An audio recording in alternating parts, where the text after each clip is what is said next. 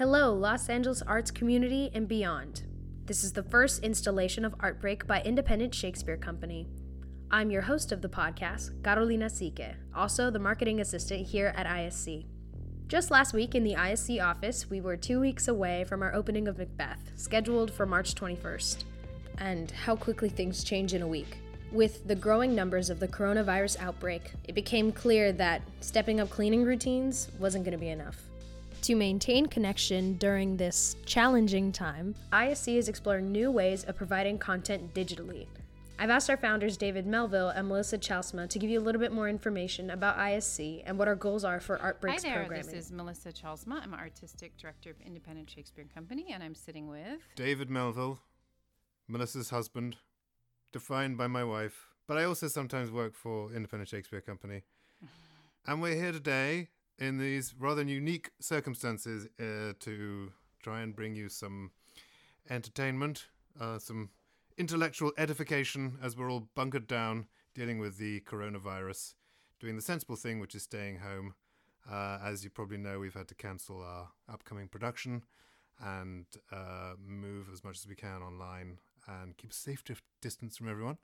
Um, but we're in a sort of uh, unique situation because as theatre producers, we rely on bringing the community together, and that is even something that would happen in a time of crisis. We'd, we'd want to bring the community together, and the um, paradox here is that uh, we really have to keep the community apart, but uh, in a physical sense. But we're here to try and uh, keep Bridge everyone that gap. bridge that gap. Bridge that gap. Bring everyone together, maybe in an emotional sense or an artistic sense. Yeah. So we are sort of have an evolving podcast uh, idea, and we're going to be bringing you um, some interesting tidbits every week. Uh, I think we're going to do one next week that's going to be about uh, the plague during Shakespeare's time, which is interesting because you know they went through the same thing as uh, a lot of uh, theatre companies have to deal with right now, and that's actually when Shakespeare wrote some of his great work, like the sonnets and Venus and Adonis and King Lear. Um, and uh, then they, we're also going to, hopefully, after that, do some deeper dives into some of Shakespeare's plays and hear from some ISC artists about their favorite plays and what they like about them and kind of think about plays in a sense in the context of a contemporary sense. Yeah.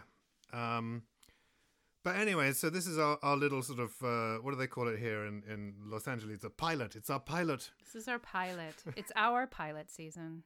So uh, we were going to talk a little bit today about Independent Shakespeare Company and how we got started. How do we get started, Melissa? We were out of work actors. I was out of work. You were- you were working a lot. I was working in a restaurant and for a private detective agency. That's right. That is right. And how to now? What was I'm trying to think? What what we have slightly different versions of how ISC started, but David's version is you were what were you you were watching you were doing surveillance on a Yeah, I was um I was uh working for a detective agency and we had to do surveillance of a store. Yeah, we were on Canal Street. No. we were I was watching a doorway somewhere in lower Manhattan and um to see what was coming and going from this door and I had to uh, have a cover uh, you know wherever you go they give you a little money to to to buy stuff you you the first thing you had to do every day working for this detective agency because we were intelligence gatherers um it was uh, to, really, to- that, sounds so grand. You were intelligence gatherer. yeah, so we had to uh, we had to go out on the street, and there were people always looking for us. So we had to wear all these different disguises. So you had to take a bag with you with different disguises, with wigs and moustaches and stuff like that. but if you were stuck in one location, as I was, you had to uh, be seen to be doing something. And uh, I think I'd chosen, for the purposes of this, uh, a copy of The Village Voice, and I sat there and on a stoop on uh, Lower East Manhattan. Um, reading the village voice from cover to cover, um, supposedly watching a doorway, but I got very en- engrossed in the uh, in the newspaper, and um, there was one story that really struck me, and it was about um, this guy that ran a theatre there called Nada. His name was Aaron Beall. And he was always coming up with crazy ideas. And this latest one was that he was going to present all of Shakespeare's works in this tiny little Lower East Side theatre. I think the ceiling was nine feet high so or something. So small. It was a really small, clo- enclosed, tiny little space. Yeah. Um, and he was looking for people to partner with to do it. And I was sitting there, you know, daydreaming, not Mhm. really doing my job very well. They could have bringing, been bringing, you know, kilos of cocaine and, and, and machine guns out of that doorway, and I would oh my god! but I came up with this plan in my head to do what, the, what would the craziest thing to do in this tiny space would be to do something really big and epic like Henry V. So I thought, let's do Henry V, and uh, and and started knocking out. Had uh, you read Henry V? I'd been in a production of it, yeah. That's so interesting that you would, because, uh, of course, Henry V is a play that's famously about imagining a space to be much grander than it is. So it actually would be the perfect play to do in a tiny theater. Yeah. And I'd been in a very grand production of it. Oh, Um, and uh, so I'd, I'd sort of forgotten that, you know, that that first speech is about using your imagination, Mm. you know, piece out our, our imperfections with your mind. And uh, so I got a copy of it. And when I read that, I thought, oh, thoughts. oh yes. Thoughts for anyone who's following along in the collected works at home. We do know the word is thoughts. One of us is a Shakespeare expert. uh, so uh, so we, we we read it and we are like, oh, this actually could really work if you did this super imaginative version of it with only we we thought maybe with five people and you could do it in someone's living room if you had to. And eventually, we, we, we ended up putting together a uh, a ten person version of it, which we we workshopped and then we did. Uh, And our first performances were also on the Lower East Side, which uh, in a really amazing, interesting space called Present Company Theatorium, uh, run by John Clancy. It was this really cool theater artist um, who's now in St. Louis, Yeah. actually. And he um, he had this great idea that he wanted to not charge artists a ton of rent so that people didn't have that sort of price of admission to being able to be creative. Uh, but as a result, he had to basically run his theater 24 hours a day because he would just say, you know, we'll take, you know, X percent of the box office up into a certain amount. So if you only had five people in your audience, it was fine because he he would only take $10 for that night or something like that. But because then he had to just basically keep people in his the theater all the time in order to be able to pay his rent, uh, he had this plan where you know we you you would get these really odd hours to do your show. So our show was 10 p.m. on a Tuesday night. and that right? Isn't that the date? Isn't that when we went, David? mhm. And so our our show was we did Henry V, 10 p.m. on Tuesday nights in this uh, Lower East Side theater, and we were after a production of Pigoletto, and Pigoletto was the opera Rigoletto with a man in a pig suit playing the lead, and so we would have to um, uh, wait for them to be finished with this very strange and wonderful opera. And we'd run in and, and change the set and hang up our curtain and uh, just do the show at 10 o'clock at night on a tuesday which as anyone in the theater can tell you is not exactly the prime prime day of the week to do a show. Uh, but that's how we started. We were working in this little theater and um, basically being given the freedom to uh, try out some ideas. And we really started with the idea of what constraints would Shakespeare's theater have have have had on his work and what would that let us know about how to produce these plays?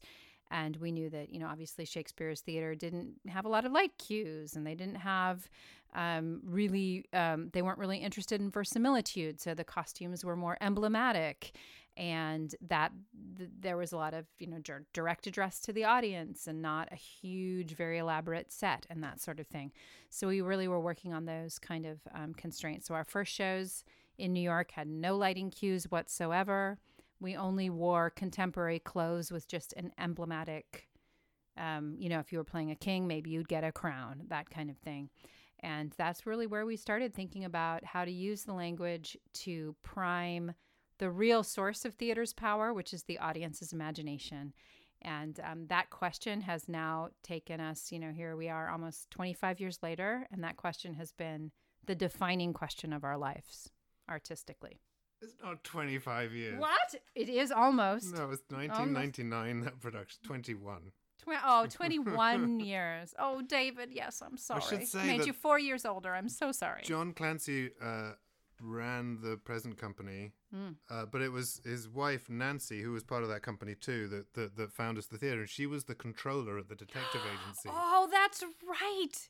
Oh, that's right. Yeah, that's how it, that's how we got. Because I, that. was That because I was I was in the detective agency one day, and I said I'm looking to rent a theater, and I didn't even know that she was, you know, connected in that way, uh, or that she was an actress. right, Yeah.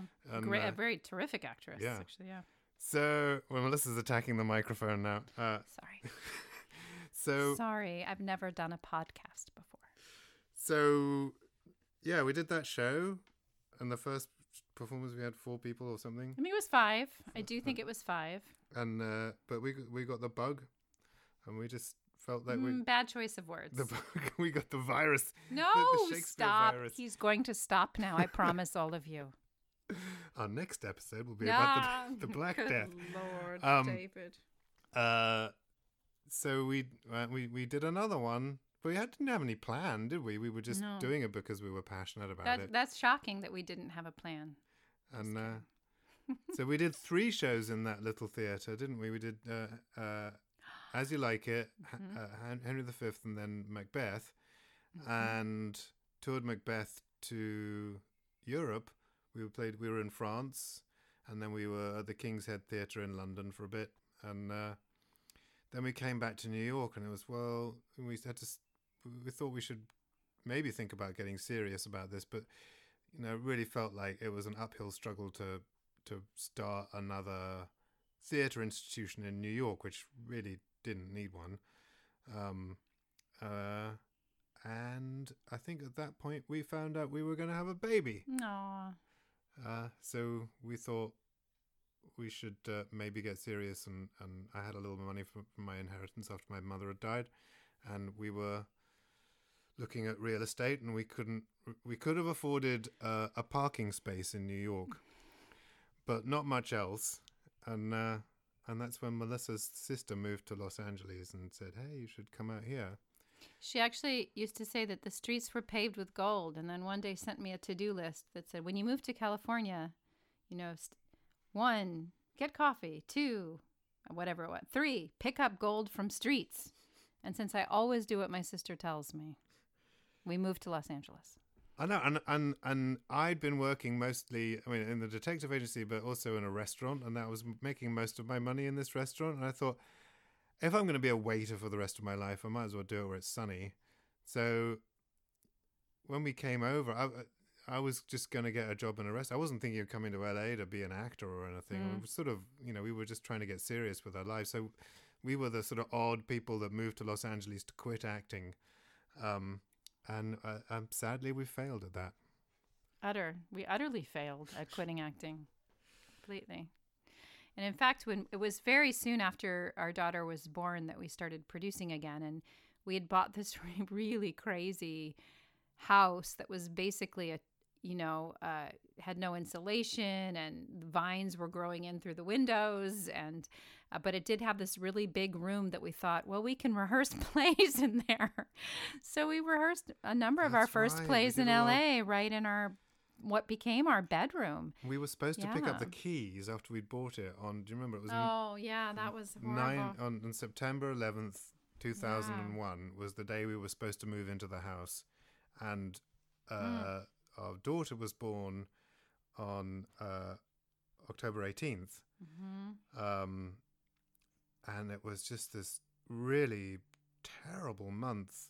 Yeah. I mean, obviously, everyone remembers what that was like if you were old enough, but uh, it does kind of have corollaries to how one feels now. You know, this Mm. crazy week we've had, um, where you just don't know where the world is heading, and that's Yeah. we moved into that house and we were decorating it. We were listening to the radio, and it was just, just crazy stuff happening in the world. And you know, pers- on a personal level, wondering if we could ever afford this house we just moved into because Mm. you know all the restaurants were, you know, there was nobody was coming to eat, and very similar in a way to right now. Um, It's a loss of predictability yeah, That it's just really hard to now to think about what will tomorrow be like or you know, I just think even a week ago we had started making plans for well what happens if we need to postpone or eh, it just feels like so much has changed just in that week and i'm sure all of you are feeling the same way But it's somewhat comforting to think that we did bounce back from that, and Mhm. it, you know, it took time and um, and it made us stronger. So, you know, anyway, that's not really about Shakespeare, is it? But that's that's the first episode in our series of how did ISC start. how did isc start Well, Next think- week we'll be talking about how we started the festival. Well, that's a that's a long pos- podcast in itself, isn't it?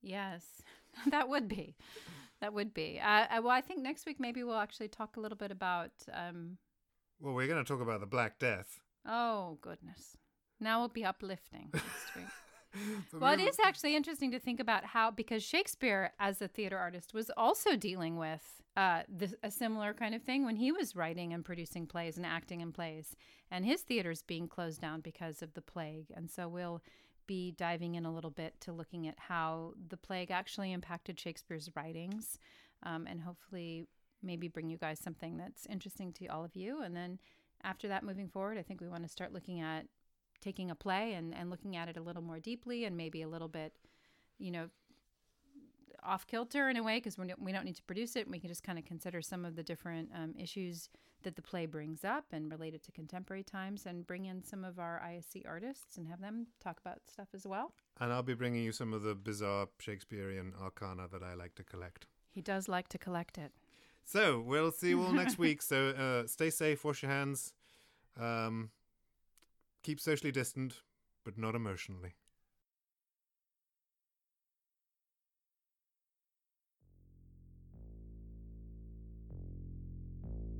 You can receive more information about ISC through iscla.org or follow us on Instagram and Twitter at Indie Shakes. That's I N D Y Shakes, as well as following Independent Shakespeare Company's page on Facebook. Don't forget to donate on iscla.org to help us raise money for our Griffith Park Free Shakespeare Festival this summer.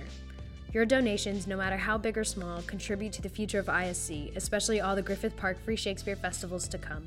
And, if you are able, please consider donating a few dollars to other arts nonprofits and independent artists in need during these troubled times. Next episode, we will be reviewing plagues that occurred in the Shakespearean era and how it relates to the current outbreak. Stay tuned to our social media platforms for our scheduling of Artbreak content. Remember, be kind to one another, especially these days, and wash your hands for at least 20 seconds. Thanks for listening.